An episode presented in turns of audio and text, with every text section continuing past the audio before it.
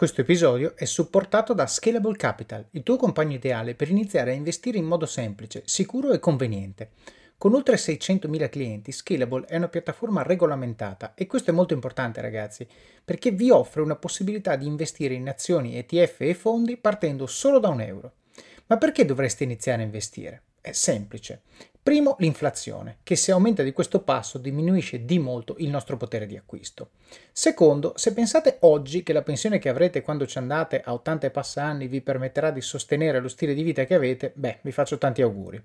E il terzo, beh, per chi ne ha, i figli.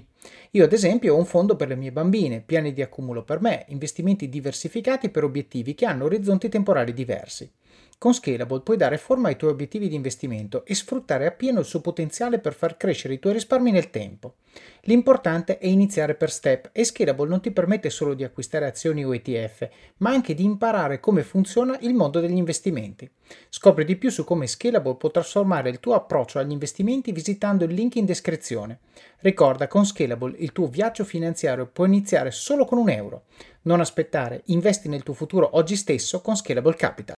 Buongiorno a tutti e benvenuti a Pillole di Office of Cards. Pillole nasce con lo scopo di prendere il podcast principale di Office of Cards, estrarne appunto delle pillole, dei piccoli snippet da 3-5 minuti con delle cose che è giusto sapere, è giusto ricordare e che hanno impatto sulle vostre vite.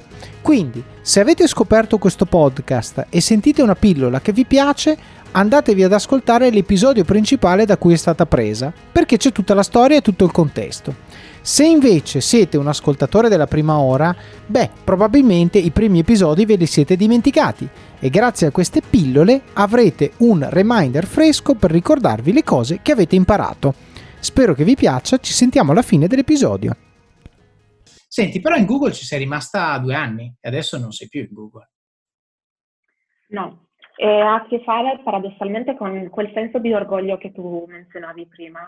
E, ehm, dopo un po' che lavoravo in Google, comunque mi trovavo, sai, a lavorare con persone super smart, con alcune fra le agenzie migliori al mondo, con, mi, mi ritrovavo in queste riunioni con CEO di grandi aziende, di start-up, e quello di cui mi sono accorta dopo un po' è che eh, ero diventata un po' complacent, come si dice in italiano, un po'... Uh, sai, ti identifichi così tanto con il brand, con l'eccellenza legata al nome Google, al, al brand, mm, da creare questa sorta di, uh, non voglio dire arroganza, però insomma, quel noi lo facciamo meglio, noi siamo più bravi. Ed era, non so, non mi trovavo più in questo, in questo mindset. E in più al contempo, eh, lavorando in Google, a un certo punto nei nostri uh, marketing efforts ci siamo concentrati molto sul uh, discorso startup, soprattutto nell'ambito tech for good, quindi uh, aziende che hanno una, una, missione sociale molto forte, eh, che realizzano tramite i loro prodotti e servizi, eh, grazie all'utilizzo appunto del sistema operativo Android, e entrando così in stretto contatto con queste aziende, ehm, mi ha incuriosito tantissimo il mondo delle start-up e, e diciamo che così mm, si è piantato questo seme nella mia testa ed ero uh, molto curiosa di sperimentare il, il, mondo opposto, il, mondo opposto, a quello corporate, quindi il mondo delle start-up. E da lì ho deciso appunto di voler così fare, fare un salto nella, in una realtà completamente opposta, quindi dall'azienda che è al top eh, eh, del proprio, nel, nel, proprio mercato a passare a aziende più piccole che hanno appunto questa missione sociale ehm, che però sono, sono, sono, ancora agli inizi perché poi lì le sfide sono del tutto nuove, diverse, ehm, magari più difficile, mm, non, non, direi necessariamente più difficile, però sicuramente molto diverse. Mm.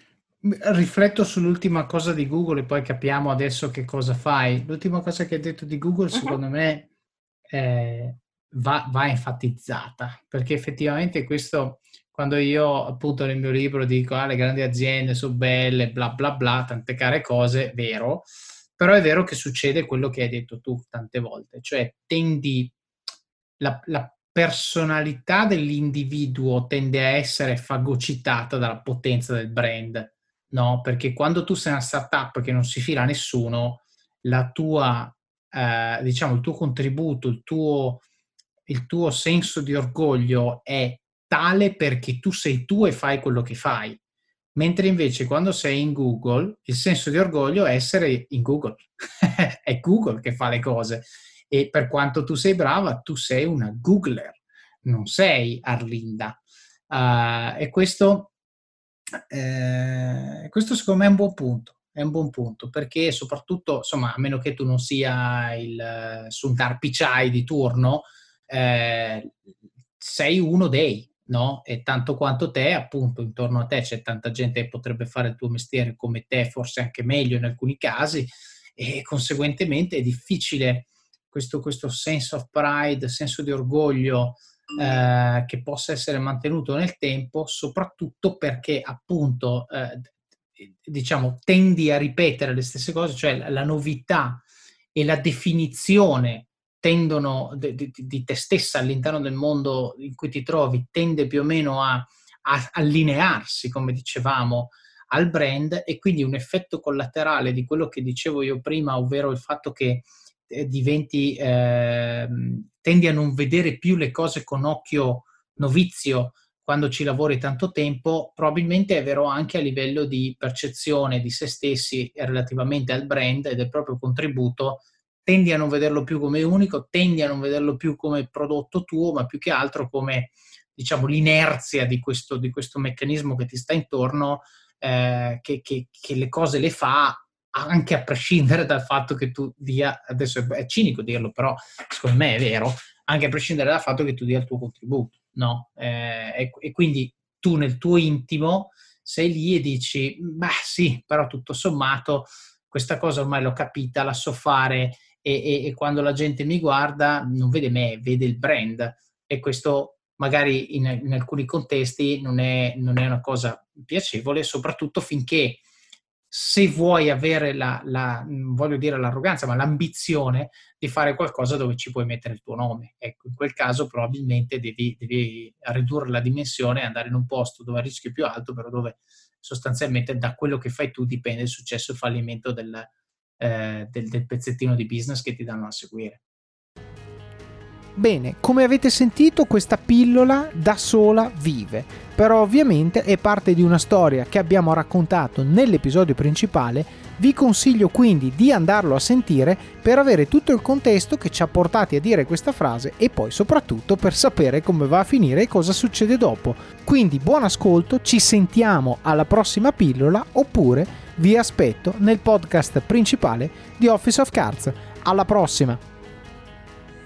Sandra, and I'm just the professional your small business was looking for. But you didn't hire me because you didn't use LinkedIn jobs. LinkedIn has professionals you can't find anywhere else, including those who aren't actively looking for a new job but might be open to the perfect role, like me.